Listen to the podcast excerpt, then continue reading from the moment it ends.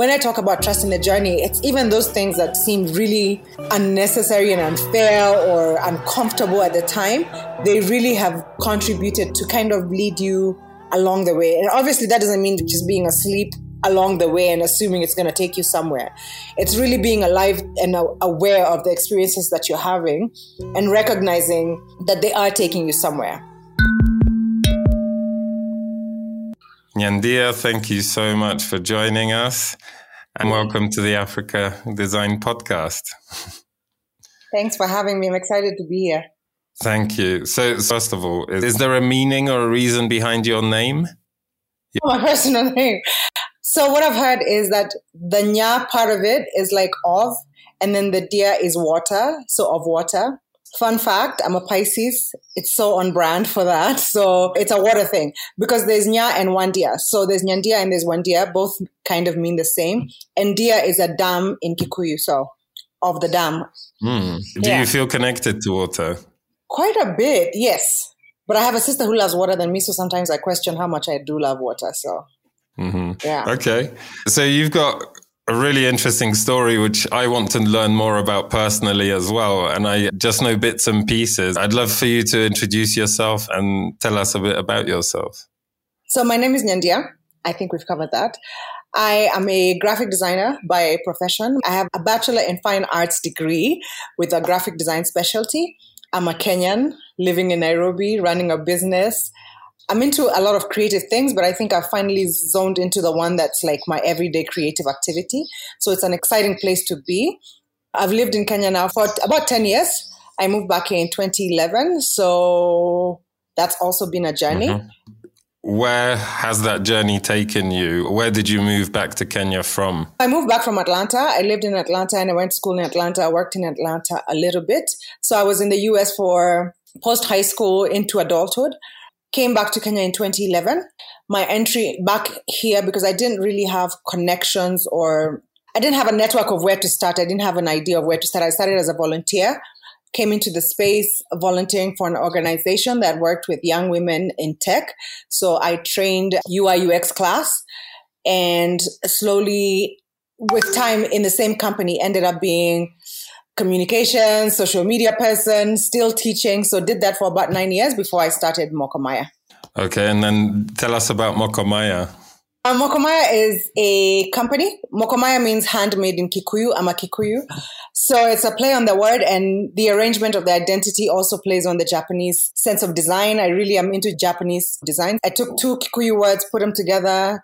I wanted to call to that side of design in the Japanese space. Mokomaya means handmade, like I said. What we do is we make things by hand. And primarily, our entry point into the market was glass. So we upcycled glass bottle waste. And we convert that glass bottle waste into things you can use for your home, from drinking glasses to flower vases to platters to light fixtures to garden art. Basically, taking something that exists within the environment as a menace and converting into something that's beautiful and functional for your home. And you said you found Mokomaya on this journey of reintegrating, finding yourself in Kenya. A lot of people have that journey across the world where they leave their country. I'm the same. I just haven't gone back yet. Um, but how was that for you as an experience? And what were some of the challenges and the different perspectives you took on board throughout that? The experience was a lot of friction. I think I left Kenya, a very different country. And so you come back with the Kenya that you left in mind, with the people that you left in mind. And those people have also evolved with time. The country has evolved with time, the politics, the social, the culture. And so for me, just to give you a bit of background, before I left Kenya, I did go to art school here. So I went to the Creative Arts Center. I did a course in typography. And then after that, I went to the Kenya Polytechnic, where I also started a graphic design diploma before I moved to the US. And so coming back, I'm not sure that I had a clear idea of what it is to be a creative in Kenya would be like. I only knew what I was seeing on social media, which seemed very vibrant, very exciting. And compared to the time when I left, the creative space was not as appreciated as it looked online from Atlanta. my coming back was not really focused on the career. It was focused on the personal. I was tired of being away. And so coming back, I really honestly did not think about much beyond just getting back home. So once I got here, number one, it's a very cliquey city. So if you don't have a network, you're like a fish out of water. You're trying to make connections with people you knew many years ago. They've changed, they've grown, they've gotten married, divorced, they have kids, you know. So they've also been through their own journey. And it, you have to really shed that idea of the people that you left being the same people when you come back. So it was a very quick lesson was that my old friends, my old relationships were not going to be where to start. And that's why volunteering was very easy because volunteering allowed me to walk into a space where I knew nobody. They needed something that I had to offer. And then we started the journey that way rather than trying to reconnect with people you already knew. Nairobi is just different. I don't know how, I mean, I, that's a whole podcast in terms of reintegrating into Nairobi because I feel sometimes I have moments even till today, 10 years later, where I'm like, whoa, that was a Kenyan moment. Because there's always these little nuances along the way that just remind you that it's not Atlanta, but I've moved on. Like I'm not one of those people that is constantly referring back to my experience, but there are moments in Nairobi doing business, existing, just living that really harshly remind you that you're in Kenya. A good example is like the last few weeks we've had like the interruptions with maandamano. So you have these great plans of what you're going to do next week or tomorrow. And then it's like you don't even know what maandamano is even going to look like. So you can't really plan around what that means. So you end up with a lot of wasted time. And I feel like that's one of the things that really drives me crazy till today is the issue of time. We're not good with honoring time. You know, it's like you make commitments, especially when it's related to meeting and connecting with people, business agreements, work agreements. Time is really one of those things that's really an adjustment with coming from the US into Kenya. But other than that, I think Kenya has been an amazing experience to reintegrate. It's been exciting. And I think it's also about like forgetting Atlanta and just opening your mind to this is where you are, make it work, and what do I need to make it work? And I'm learning every day what to do to make it work. Mm, like you said, it could be a whole conversation while we're here. In terms of mentioning previous experiences, that hit me a few times that that's something I do. I went to Poland again. You see, I'm talking about it now, right? On this podcast, I talk about being in Poland. And then when I go mm-hmm. to Poland, I talk about being in Kenya or about being somewhere else. And I realized this was happening. And I realized that a lot of my sentences are prefaced with, oh, in Kenya or oh, in somewhere. Mm. And in fact, the reason is because that's where my life is happening, right? So mm. any story will just be to clarify, okay, this is where it happened, but actually it doesn't need to be. I could just say in my life, this is what's happened. What, what are some of those other, right? yeah. What about some of those experiences between Nairobi and Atlanta? How do they differ as cities? And what benefits have you seen of actually being in Atlanta and in being in Nairobi? I think one of the things we struggle with a lot in Nairobi is sharing of information. There's a lot of really cool stuff happening all over the city. And most times you learn about a cool thing just by mistake. It's never because it's readily available information. We just kind of don't have like a clear sense of this is where you would get information on the latest indie films or art shows or, you know, there's all these little pockets and silos where that information is available. And sometimes you don't even know that those places exist. So you don't even know to go and look there. So that also makes the journey to finding things and connecting to people that are like minded a bit harder. And obviously, the more you connect with like minded people, the more you're able to tap into the resources that benefit the line of life and creativity that you're in. If I look at like Atlanta, I know where I can go in a heartbeat to look and see what's going on in the art scene, what's going on in the museum scene, in the music scene, in the film scene. Information is so available. And even when it comes to buying things, like for instance, for me now, I use a lot of paints, I use a lot of sandpaper, I use a lot of like just random little things that don't sound like much. But it's really amazing that you could buy fake paint, you know, because you never really think, you don't prepare yourself for the day when you buy fake paint. It just doesn't seem like something that you would find. But there's so much fake paint. I don't even know if it's fake paint or just expired paint or. So, like, those little things about Nairobi really drive me nuts because Then you meet someone randomly that tells you, Oh, I know this cool person that sells like really good paint from such and such at a discount. So then you find out you're paying like five times more than what it is. And it's just that idea of information. I really struggle with finding information here because I don't think it's because we don't have things. You have everything you need in Nairobi. You just need to know where to go. It's a really tough thing to figure out because you slowly, like for instance, like you go for a function or for an event and it says it's eight o'clock and you get there eight o'clock, nine o'clock, nobody's there. But then you meet that one person that kept time just like you. And from that experience, you're able to connect and find a tribe mate, if you will. I trust that the universe or I want to say God also brings to you the people that align with who you are. So I feel that that is the gift of Nairobi is that it has to be organic. There's really no formal way to do life. While as on the other side, I know I can pick up a mailer, I can go on a website, I can go to like a specific part in Atlanta and just stand on the street and I'll be able to identify like 50 amazing things to do and look at as a creative person. Thank you. In terms of going from your art degree and your educational background and the practical experiences you gained in the US as well, how did you go mm-hmm. about then finding something for yourself and starting Mokomaya? Okay, so when I finished university there, I was lucky or unlucky in the sense that when you're going through art school, everybody dreams about getting a job with an ad agency or with a creative agency. And that's just like the goal. Like, we're going to be graphic designers.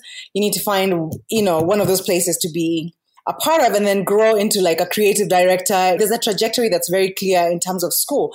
But what happened with me is that when we did our portfolio show, I got an opportunity before we graduated with a mega church. And so that presented me an opportunity to work as an independent consultant because it was a really big church. It had so many things going on at the same time. So the church aside, there was schools, there was festivals. So I did a lot of branding and communications, but not in the setting that I envisioned in college. But that also allowed me to think differently about the skill that I had in terms of who uses these skills and the things that I could actually do with the skill. So then when I came back home, like I said, I volunteered and I did that for a while. And then the same organization, because every time there was an opportunity to do something here and there, I was able to step in and say, Hey, I could design that for you. I could design this for you. So it went from like volunteering as a teacher to being a paid teacher to being an employee. And that went on for nine years. So the first place I volunteered is a place that I was in all along until I started Mokomaya. That allowed me to have a comfortable place to understand Kenyans, if that makes sense. Because within the organization, I was able to interact with students, clients, clients in the sense of partners, because we mostly worked with other organizations. So you tend to align with other organizations that work with women, that work with tech that were into like the African space for that purpose. So that created a little bit more confidence in what I had to offer. And then Corona came. So during Corona, we switched from teaching physically to having to do it online. Given the organization that I was teaching for, catered to a specific group of women who came from very interesting circumstances. So it wasn't the kind of girls that we could say, okay, go home and then use your laptops to get to class we had to take it to WhatsApp. And that was like, if you can imagine teaching a design class on WhatsApp, it was chaos because you have a WhatsApp group with so many people. You're not able to do the visual as well as you would if you were in a classroom. And then you have bundle issues, you have attendance issues. It really just woke up in me the desire to move on because I think that the dream to just branch out and do my own thing had been there, but I'd kind of been dilly dallying along the way because people were always like, "Oh, you should do this stuff and sell it," because I was already cutting glass in the house, so my apartment was full of like cut bottles and stuff, but never for sale because it wasn't something in my mind. Because in my mind, remember, I still want to be a creative director one day. So as much as I've experienced this other side of being a creative, there's still a part of me that desired maybe to be formally employed, just give me a nice paycheck, you know, nice situation, benefits, and like, so anyway, during Corona, I think everybody kind of had an opportunity to evaluate or reevaluate life. And that's when I resigned from my job and started Mokomaya. When I look at my beginning, it actually seems hilarious because I'm not so sure what people were buying. I look at the stuff that I made two years ago and what I'm making now. I want to just scream and like recall everything that I made. But what happened in that time, I think the audacity mixed with like the attention that was there online allowed me to develop my craft when it came to the bottles because in, Mokomaya is not really supposed to stop at bottles, but it's been something that's kind of taken off. And so I've stuck with that, but we are slowly branching into making different things for the home. So Corona really was a gift for me because that's when I started my business. I did a few pop-ups, they were successful, and then realized quickly that there was an opportunity here to do something with upcycling and also the fact that people really did appreciate what I had to offer from the aesthetic to the value for the environment. And so, yeah, so that's how I got to Mokomaya. So it was literally the first place I volunteered when I came in is where I quit during COVID. And then here I am with Mokomaya. So those are the two things I've done since I've been home. But I do some consulting stuff here and there on the side for branding and for web, but not really. And the more Mokomaya grows, the less I'm focused on offering those services and just focusing on my own business. Oh, okay. Well, we're definitely going to come back to teaching design through WhatsApp. And when you talk of finding a community, you know, you mentioned that before, finding whether it's a cinema or comic book community in a place. The last time I spoke with Rena, who went to China and found a design gig through her church. And so it seems like the church is really a great community if you are, you know, linked to the church and you're looking to get into design. I've got a very good friend in the UK as well, David, and he's done some beautiful work for different church related organizations. So that's a really mm-hmm. good place to go. And more broadly, when you are into a particular niche, go into that niche and get to know those people. If you want to design album mm-hmm. covers or if you want to design cinema posters or whatever those may be. So that's really mm-hmm. great to hear that you found that alignment and then hopefully you can find that in Nairobi with your communities as well. In terms of being a creative director as well, Mokomaya allows you to express yourself creatively, right? There must be so many ways that you can touch on the glass and display it and showcase through different types of content. And by the way, talking cut glass, but I have to say I've seen it up close and it's really beautifully done. The painting that you do and it's very detailed and it is very high quality. Highly, highly recommend for everyone to take a look. So coming back to teaching design through WhatsApp, how did that go? How does that happen? And you're probably not the first and only person to do it. I'd love to know how we can incorporate some of that into our WhatsApp routines. Mm. So there was a lot of short videos. So I would record short videos, especially screen recordings because they don't have access to the laptop they're doing everything online. And then we have to consider that each of these students was getting their bundles paid for by the organization. And so you have to keep the heavy data use to a minimum. But it worked with a lot of screen recordings. I remember having to walk through the processes that I was introducing using those screen recordings, which was very helpful. A lot of screenshots, a lot of voice notes, because voice notes allow me to express in a way that I'm not able to in typing. And then also a lot of moderating because like when you have 40 people plus in a group already even if it's just a social group whatsapp can be very it can be a lot. And so having moderation and rules from the get-go was very helpful. And then also just sharing like that's the time when i really deep dived into youtube in terms of finding videos that supported what it is that we were trying to teach but it was obviously not as vibrant as the classroom experience because the classroom experience gives you the opportunity to do something that for the teacher and for the student is not really possible on WhatsApp.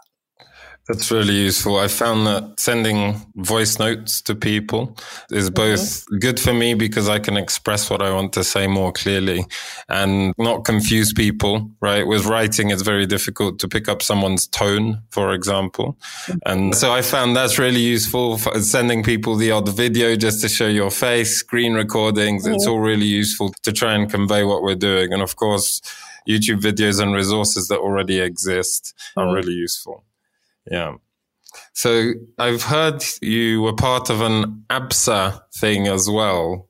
Can you tell us more about that? Um, so ABSA has a program called She Stars.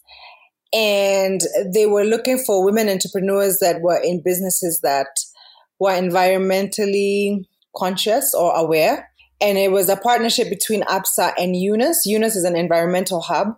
And so it was a business course where they took you through an extensive I keep saying it's like a master's program online because we literally covered every base of business from taxes to law to bookkeeping to sales to marketing, stakeholders, you know, everything that there is to cover within business. The way the program worked, every week you had class online and it was facilitated by an expert in the field. So, for instance, if we were doing taxes, we would have like an expert from KRA and from maybe a firm, a tax firm within Kenya that would kind of walk us to liabilities, responsibilities, all the things that were expected of you as a business, but also we had a lot of on our own work. They had a very nice online platform where we did a lot of assignments. And so that's what they used to grade you, whether you were going to actually pass and get a certificate or not. There was an attendance requirement, but there was a lot of work that if you were interested in growing your business, it was a really amazing opportunity because it literally gave you skills that were going to be useful along your journey. And it also gives you a safe space because it was women only. And I think that women tend to share a bit more freely when it's just women. And so that was really a validating opportunity because, you know, listening to people's stories makes you realize you're not doing too bad. It's encouraging because sometimes you're operating in your head and your head tells you like, oh my God, like you should just shut this whole thing down now.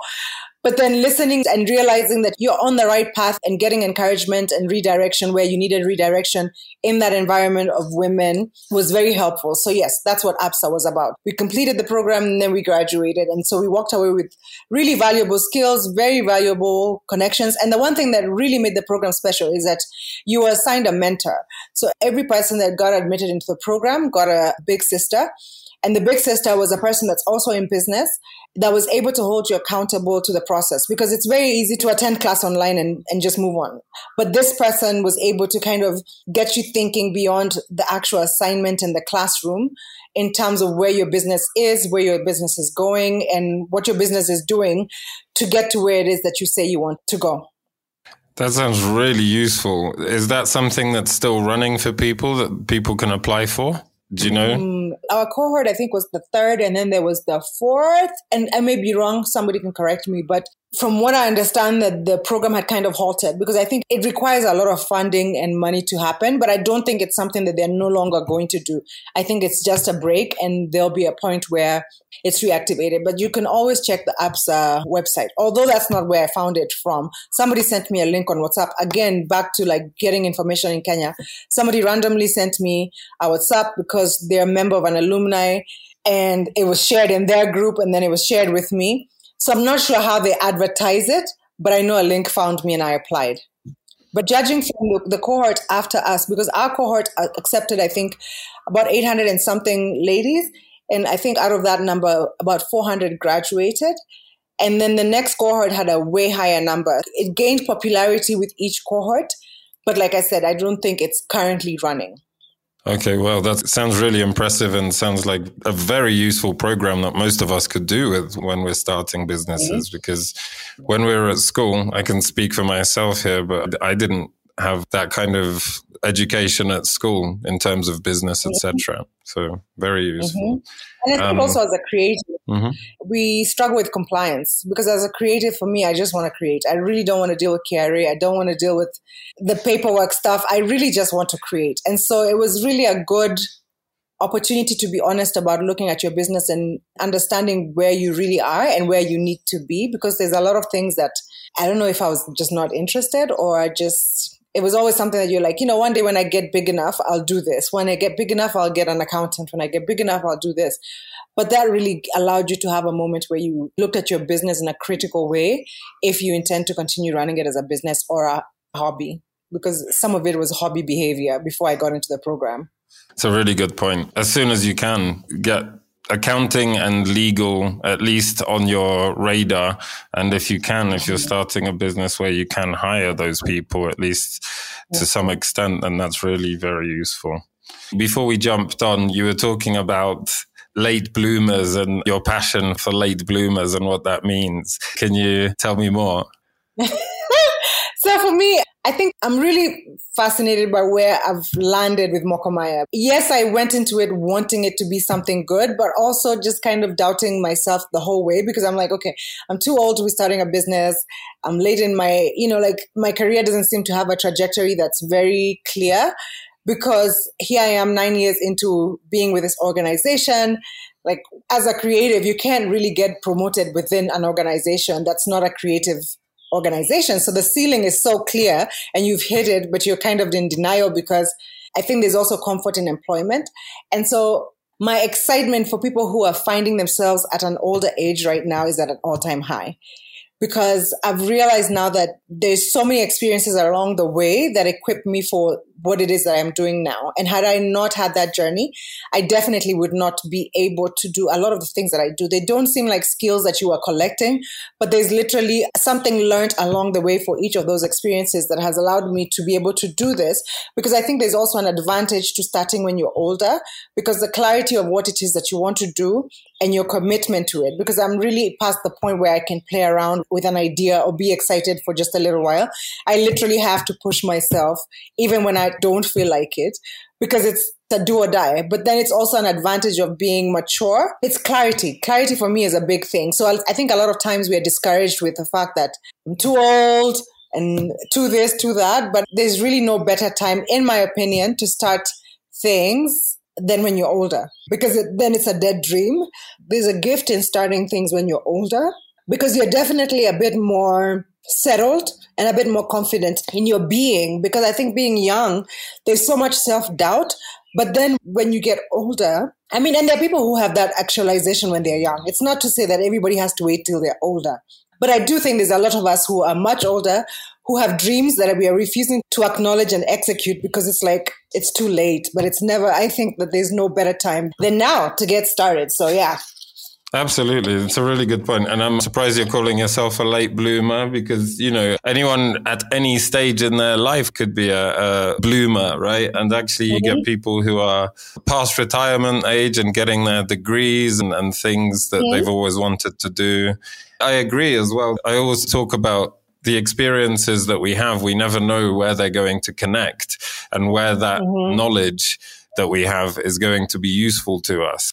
And it just keeps stacking up. And the more you know, the more useful it is to you. And you don't even sometimes realize that, oh, this is something that would be useful to me for sure. Mm-hmm.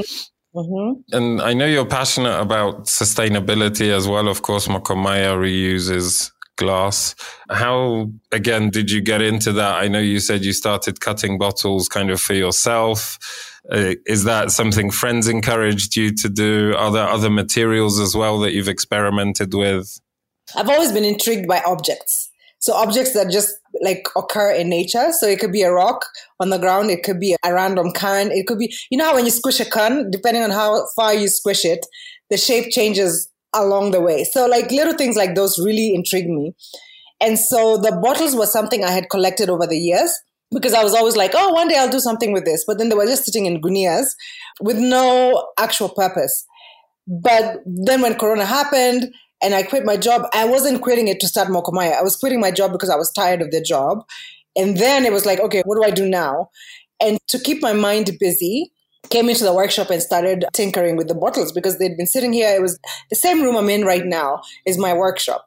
And so these bottles I had collected over the years were just kind of sitting here at filthy. And it was an easy way to keep my mind off the fact that, you know, I was jobless. It was Corona. You're not going to find a job during Corona. So I started doing that, just cutting the bottles and posting on Instagram. And so I don't think it was a conscious thought about sustainability. But when I look back, there's been a trend in my life to kind of reuse things. So I'm the kind of person that never throws tissue boxes. You'll find that there's nails in there or there's like something in the tissue box. It'll be a pizza box and I'm like, okay, I could use this for something. It could be a toilet tissue roll. I'm like, one day I'm going to do something with this, like, you know, the cardboard thing that's in the middle of the tissue roll. And so because I also on the side used to teach once in a while, I would do holiday classes for kids where we would make art. And so I've made a really good go at it with trash. So I think that's been something that subconsciously, it's just that you don't acknowledge it as being part of you know, circular economy or circular activity. It was just something I've always done, which was, you know, try to use what is available in my environment. And I also, I think, grew up at a time where like we would make paint with like flowers and like we would use soil and rocks for collages. So I did go to school in Kenya at a time when there was arts and crafts as part of the curriculum. And so we really did a lot of stuff with like beans and we would make stuff with like dengu. So I think that thing is kind of in you without necessarily being like your circular economy, blah, blah, blah. It was something that was innately in me. That's really interesting and encouraging to hear. I kind of have the same experience growing up in Poland. And I think about whether it's to do with my family or to do with the environment or to do with really both. Because at the same time, when I was growing up, that if you wanted some colored paper, it would usually be from a box of chocolates or something that you'd saved. Mm. And mm-hmm. it would be, right, you would make your own glitter and all those sorts of things where everything that was a beautiful piece of packaging basically would be saved mm-hmm. because it might either have another mm-hmm. use or it might be reused into something. Yeah, I also had that mentality of being brought up saving. And there's something to appreciate in that, that I guess is not hoarding, right? I mm. think people have called it, it's interesting. We were clearing out the office and there are things that I've said, no, no, no, we need to keep this piece of cardboard, right? But there is a, a reason for it. Some people see it as hoarding, especially if you're not directly using those things, right? I have mm-hmm. a box of boxes because I'm always prototyping, right? Cutting things out and you need that to stimulate your mind. As long as mm-hmm. it, it, doesn't spread across our lives, I think it's good mm-hmm. to have those resources to hand, right? Mm-hmm. In our workshops. Right. I'm an expert at the collecting. I collect, man, I collect a lot of things, but I do also make things like I have jewelry that I've made that I wear. That's a collection of like a broken earring, a broken necklace. So like just that whole it really excites me. And I feel like you get such unique things from reusing stuff than you would like if you go to a shop and get nicely finished made things.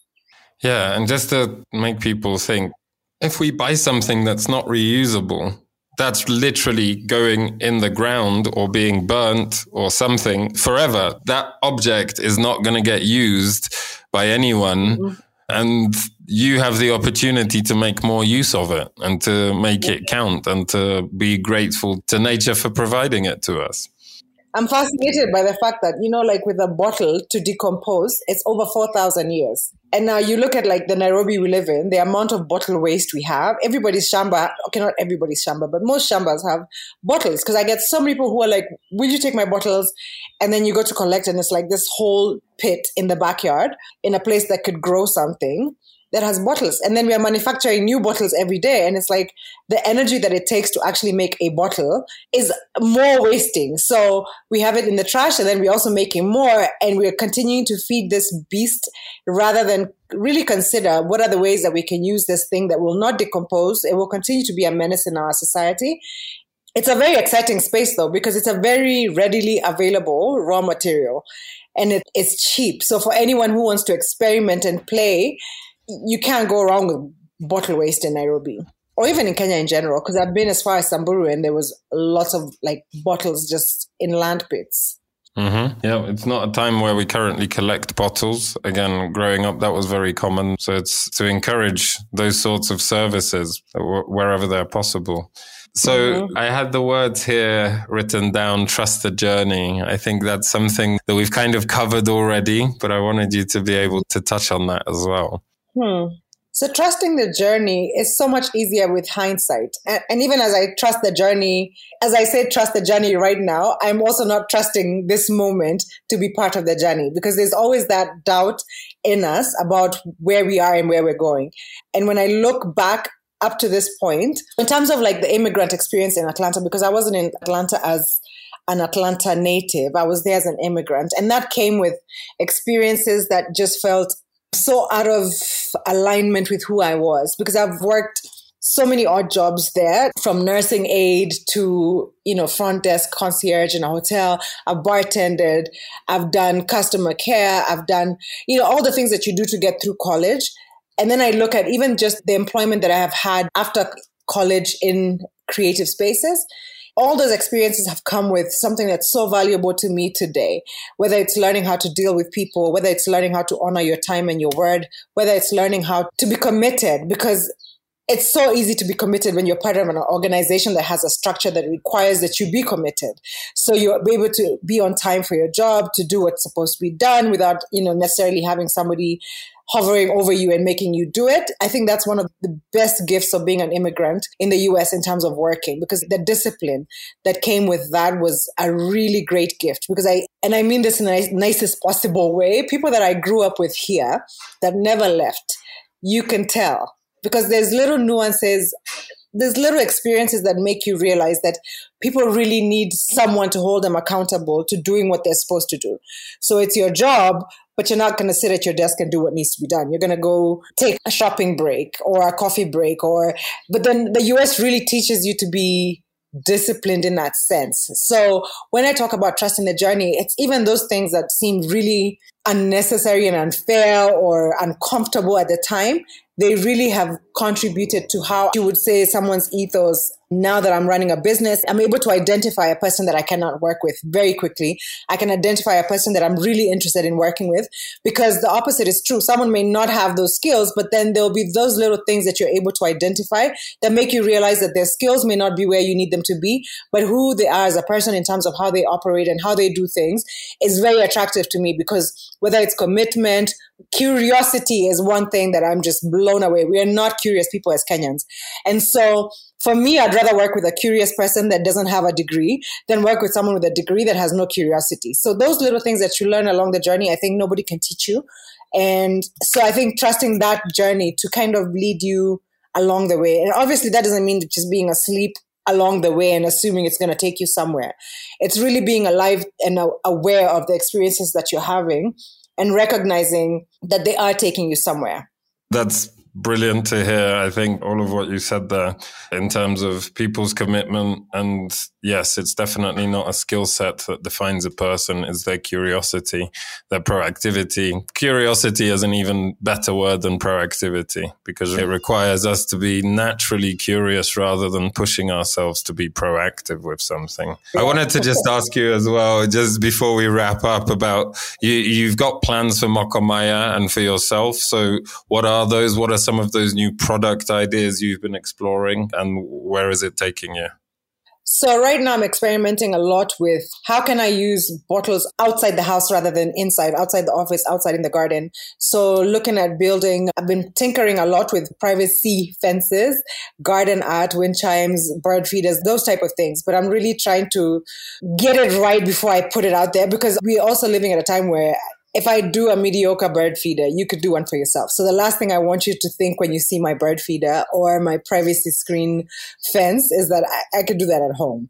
And so those are some of the things that we're experimenting with, but also moving away from bottles, not doing away with it, but also starting to open our minds to how can we use things that are available in the environment in terms of trash to weave to build things that are useful around the house? So whether it's carpets whether it's storage whether you know just what are the things? Like i said i'm really good at collecting the trash and just observing and investigating these different objects that are occurring in our environment as nuisances and trying to understand how we can then convert them into things that we can use but then not just use, but then they need to be beautiful. So bringing the design experience and understanding into this journey, because I think there's a gift in being able to understand color, you know, understanding composition, understanding all the principles and the elements of design, and then combining them with what it is that you're experiencing in the environment and creating a product that's really attractive and beyond being functional. It needs to look good. So in terms of products, that's where I am. In terms of the company, we finally we're just almost done with our website which is going to be able to sell globally. So i'm really excited about that. So mokomaya.com is launching soon. And so that has been one of the it sounds so easy like you want to build a website that's going to sell that you could pay with m-pesa and you could pay with a credit card. And then you know people all over the world can be happy. But the moment you start to build is when you realize all the different hurdles you have to jump. So it was something that was supposed to launch in may but it's taken a bit longer than I anticipated or desired. We're almost at the end and I could taste the end. So I'm really excited about that, being able to have a presence out of Kenya because I've also had the opportunity to interact with customers that are not in Kenya. And one of the difficult parts of it right now is having to send pictures. Every time someone says, Oh, I want something from you, and they're like in some other country, you have to send all these pictures on WhatsApp. Then they say, okay, give me this. I want this in this color. Do this, do this. But then having a website is going to be a very exciting time for me in terms of being able to reach that market. Because also as you grow, you're not able to manage those one-on-one conversations with different people. You need to be able to use your time wisely. And that this current model is not sustainable. Selling on Instagram has been great, but the web presence is going to be a game changer, I think. Brilliant. Well done. Really looking forward to seeing the website and all the other things you've got coming. And you mentioned mediocre birdhouses. How did you know I've made mediocre birdhouses? Uh, I, I, I, I tend to just find a, a surface that you can place seeds on and then turn mm-hmm. it into mm-hmm. a birdhouse. Yeah, definitely in need of a couple here. So we'll be on the lookout. Yeah. yeah. On the way. So till mokomaya.com comes out, where are people going to contact you? So you can find me on Instagram. On Instagram, I'm underscore Mokomaya. On Facebook, I'm Mokomaya Goods. And so either of those two platforms is probably your best bet in terms of connecting with our product, getting to understand what it is that we make, getting in touch with us, finding our contact information, all that stuff's available on either platform. Wonderful. Thank you. And just to say, of course, you were an exhibitor this year at the Nairobi Design Week as well. So thank you very much for being a part of it. And that's how I got thank to check you. out your product in person. Yeah. Thank you. Thank you. If you have any ideas for episodes we should do, people we should host on the show, please let us know. We're really, really interested in hearing your thoughts. And if you've made it this far, a review would mean so much to us as well on whichever platform you're listening to us on, or even a recommendation to one of your friends or through a tweet. We hope to get these stories out there to more people. I'm Adrian Jankowiak. This episode was edited by David Kingori with music by Ngalah and Mercy Barno. Thank you for tuning in to Afrika Design.